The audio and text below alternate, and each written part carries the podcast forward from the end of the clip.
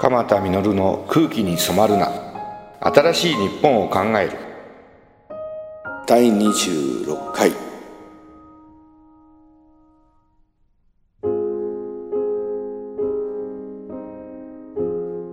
今回は死を受け止める練習。変なタイトルですよね。6月に小学館から死を受け止める練習っていう単行本を出すんです。僕は自分でもし死が突然襲ってきた時に、まあ、それにあたふたしないようにどうしたらいいのかなって考えて、まあ、遺言を書いたりとかですね。もちろん自分の子供たちや孫たちにじゃあ自分の家はどうするのかとか岩次郎小屋って丸太小屋結構愛してるんですよ。300年持つって言われてるんです。でその丸太小屋維持するのも大変なのででもみんなこの丸太小屋好きなんですよ。家族がよく集まってベランダが広いんです。八ヶ岳がパノラマのように見えるんです。で僕はこの大好きな岩次郎小屋で亡くなりたいななんて遺言に書いちゃったりしてるわけ。葬儀のことをねみんななんか僕64歳なんだけど同級生たちがそろそろこう親の葬儀を経験したりしている人たちがすごく多くて会うと「いやひでえ目にあった」とか言う言うわけ「何？どうしたの?」とかって聞くと「院っていうなんかあの戒名をもらってねその院ってなんか偉い人のにつく戒名にこうでその印がつくと100万円お寺さんから請求されちゃったとか、まあ、名前を戒名って新しいあの世の名前を付けてもらうのになんかとか納得できないなとかって友達が言うわけ。親戚と家族で20人ぐらいいて100人ぐらいの列席だったんだけどなんか200万円取られちゃったとかね。お葬式の前っていうか大切な家族を亡くしつそこへ行くまでこう必死にこう介護して体もくたくたになってるわけですよ。その上に精神的にもこう辛い状況になって大切な家族を見とってさあすぐお通夜お葬式経験がないからついついその葬儀社なんかに丸投げでお願いしちゃうわけですよね。だから納得できてればいいんですよ。納得できてればいいんだけど納得できてないからなんかみんな僕の友人はブーブー言ってるわけ。僕の友人に松本に高橋拓司さんって神宮寺ってお寺さんがあるんですけど浅間温泉っていう温泉街のちょっと上にすごい立派なお寺さんです。丸木入さんとトシさんの襖絵が何枚あるんだろう。正確じゃないんだけど何十枚も。丸木ご夫妻の共同作業の仕事としては晩年の大作だと思うんですけどね。お釈迦様の涅槃像なんかがあるんですけど美しいですよ。すっごい綺麗な。その高橋さんとこはできるだけ無駄なお金をかけないでって普通の4分の1ぐらいでできるって2分の1から4分の1ぐらいでできるっていうんですよね。ものすごい親身なんですよ。相手の身になるというか僕は彼の葬式を何件か関わったんですけど諏訪治療病院で関西の方だったんですけど胃がんの末期で女性の方で諏訪治療病院で最後亡くなりたいっつって緩和ケア病棟に来られてそのいる間に神宮寺に何回かご主人と2人で訪ねてお葬式の仕方を相談してなんかの亡くなった後のことを自分で決めた後この患者さんはとっても明るくなったです。でこの方のご葬儀に僕病院から駆けつけたんですよね。手仕事焼きしべさんっていう仏像を彫る堀市でなおかつシンガーソングライターすごいいい歌を歌う声のきれいな歌手ですその手仕事や吉兵衛さんの CD を葬儀にかけてほしいというのがこの幹事さんの希望だったの。そしたら高橋住職は手仕事や吉兵衛さんに連絡をして吉兵衛さん飛んできてギターを自分で弾きながら献歌っていうんですかね歌を献上して誰が主役なのかっていうのがなんかわかるんですよね。その人を主役にするんです。94歳の現役の床屋さん亡くなって。したらその床屋さんのね最後のこうボロボロになったその革張りの古い床屋さんのあの僕たちが座る椅子があるじゃないですか。あれを床屋さんから持ってきてお葬式でその椅子に座って引導を渡すというかね。命がけでこう床屋さんを続けていてその最後の椅子のお客さんに髪の毛のない高橋拓司住職が座ってお経を読む。檀家さんのことをよく知ってんですね。だからその檀家さんの人となりが分かるような別れの仕方をするんですよ。84歳の画家の方なんかが亡くなった後それは家族葬で家庭でお葬式をした後高橋さんのお寺神宮寺の本堂を使って一日だけの個展を開いちゃうのね。その人そのだけのためのもういつももうなんかマニュアル化されたこう流れるようなお葬式に載せられちゃうんじゃなくてもうその人がどんな人でどんな生き方をしてどんなことを考えてたのかをこう考えながら、まあ、本当に素敵なお葬式を見ることが多いです。僕の前の院長今井清さんが若くして亡くなられた時ご家族のご希望で高橋拓司さんにお葬式をしていただきたいっていうことで今井清ファンがいっぱいいましたから1,000人以上集まりましたよね。お葬式のお経は本当に素晴らしいお経だったです。短いんですけどね高橋さんは短くていいっていう主義なのかなそして今井教師さんと親友だった声楽家の方を呼んで今井さんが好きだったオペラ曲を歌ってもらったりしてお焼香台ってあるじゃないですか。たくさんの人が会場に入りきれない人たちは焼香に来てくださってその焼香台のところにはなんか今井先生にが最も大事にしてたものっていうのを僕たちやご家族とこう何度も何度も相談をしながらそれは中弁で使ってた聴診器と東大時代の全共闘運動の投資であった時にかぶっていたヘルメットとから今井先生が何が一番好きだったのかって僕は聞かれて最後スキーだったんですよね。東大全共闘のリーダーとしてその学生運動が終わった後裁判があってその責任者として刑務所に入るんですけど入る前に僕たちが「先生何がしたい?」って聞いたら「スキーをしてから刑務所入りたい」って言ってその今井先生がこよなく愛したスキーの板をねお塩工台の上飾って今井清という人となりが高橋住職という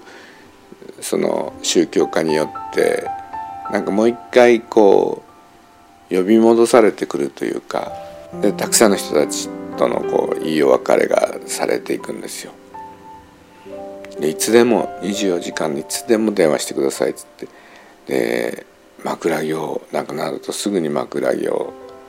一人によって仏教の勉強をしてる方はまだ生きてる時からね本当は仏教の教えでは枕行っていうのは生きてる時いよいよっていう時にあげる行みたいなんですよね。それは中病の緩和ケア病棟に来られて枕木を開けてくれたことがありましたよ。それも今日あげたら他の患者さんに聞こえたら迷惑かもしれないと言って仏教の本を患者さんの身元で小さく朗読してあげてました患者さんの顔は穏やかだったですよニコニコして仏教の教えを2時間も3時間も耳元で静かに朗読してあげるんです。温かい人だなって思いました。だんだんお葬式ができないような人たちも出てきて直葬っていうんだそうですね。亡くなった後すぐ火葬場に行って。それでも火葬代とおかんとお花で10万円ぐらいかかるそうです。家族葬といって1日でお通夜とお葬式を家族だけでやる。それでも30万ぐらいはかかると言われてます。だから本当に100人ぐらいの参列者にその食事も用意したりなんかするといろんな知らないうちにいろんなものが積み上げられて150万から200万ぐらいかかってしまうこともあるみたいですね。流通大手のある会社がその2,000万人のこうカード会員がいるんですねその人たちに葬儀のパックをこう販売するっていうことも始めてでも好評のようですよ透明性が高いということでこれはいらないとかって前もって自分でこう言えるといいですよね。でやっぱりあの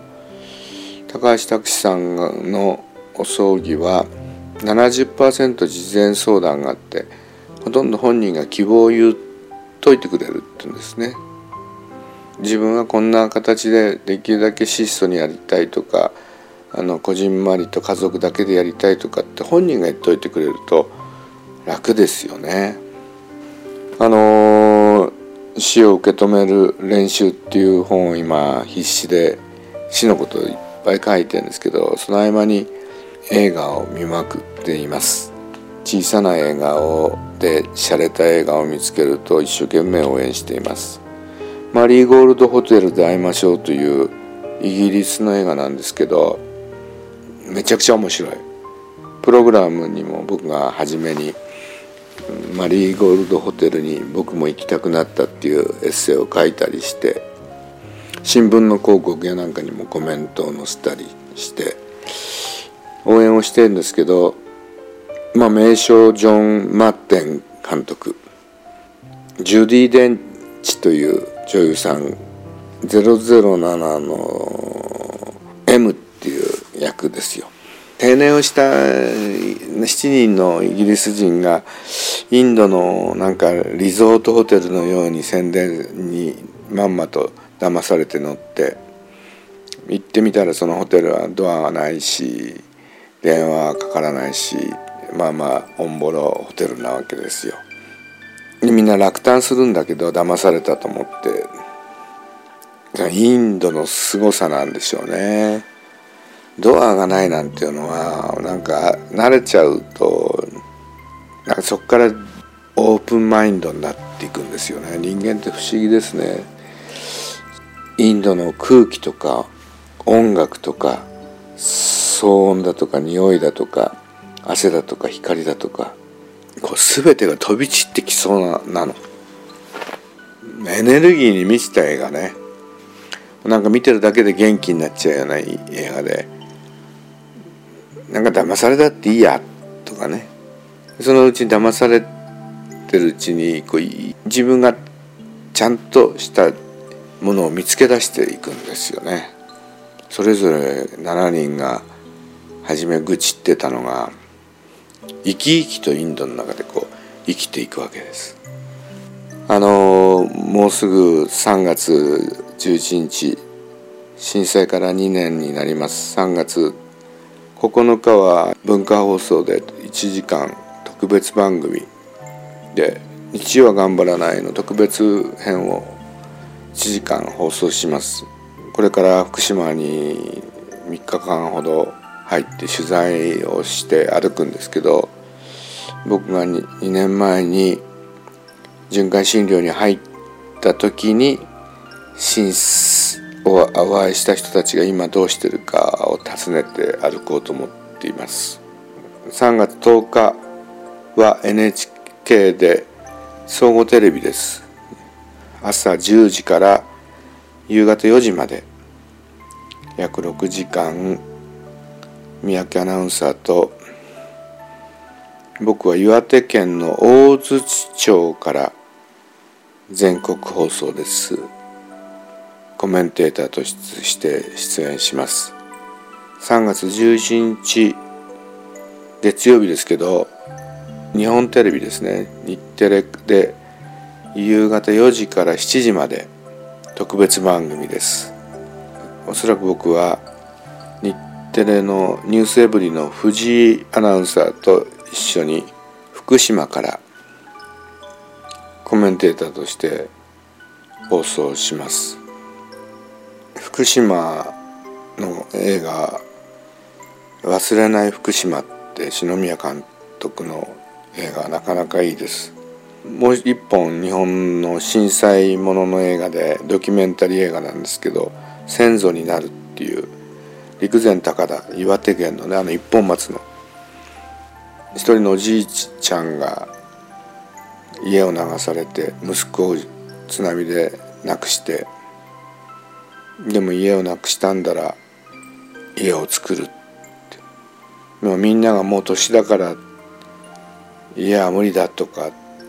と言って市が作る公営住宅に住めばいいやぐらいにみんな思っちゃうところを家は流されたんだから家は作ればいいんだ。って諦めちゃいけない。希望を持てばいい。もう明るい素敵なおじいちゃんなんですよね。もうなんかあ自分も年を取ったらこういうおじいちゃんになりたいなって。もう全然津波に負けてないんです。忘れない福島は同じように震災にあって被災してんだけど見えない放射能のある分だけ辛いですよね。その辛さがひしひし伝わってくる映画です。もう一本あのチェノブイリの映画「ふるさとよ」っていう映画があってこれはチェノブイリのチェノブイリ原子力発電所のある町プリピアチっていう町を舞台にしてロケが行われたんです。これドキュメンタリーの映画ではなくてドラマなんですね。チェノブイリ原発事故があった日に結婚式が行われてその若い旦那は消防士でチェノブイリ原発に呼ばれていくんですね。で帰ってこないんです。花山は残されて一人残されてでもこのプリピア地から離れたくないんですね。このプリピア地を舞台にして人間にとってふるさととは何か自分の大切な場所を奪われるってことはどういうことなのか大切な人を奪われるってことはどういうことなのかってことが描かれている素晴らしい映画いい映画です。その「ふるさとよ」っていう映画もエッセイを頼まれて「失われた大地の悲しみ」というエッセイを書きました。必死にこういい映画を作ろうとしてる人たちを応援してあげたいとこういつも思っているんです。映画大好きでこれからロードショーに行われる「ある海辺の詩人」っていうイタリア映画なんですけど素敵な映画ですね。いい映画多いですよ。で今年の初夏多分6月ぐらいにロードショーになる「インポッシブル」っていう映画の試写を見たんですけど津波の映画なんですけどねそこから家族っていうのがの大切さみたいのが描かれてるんですけど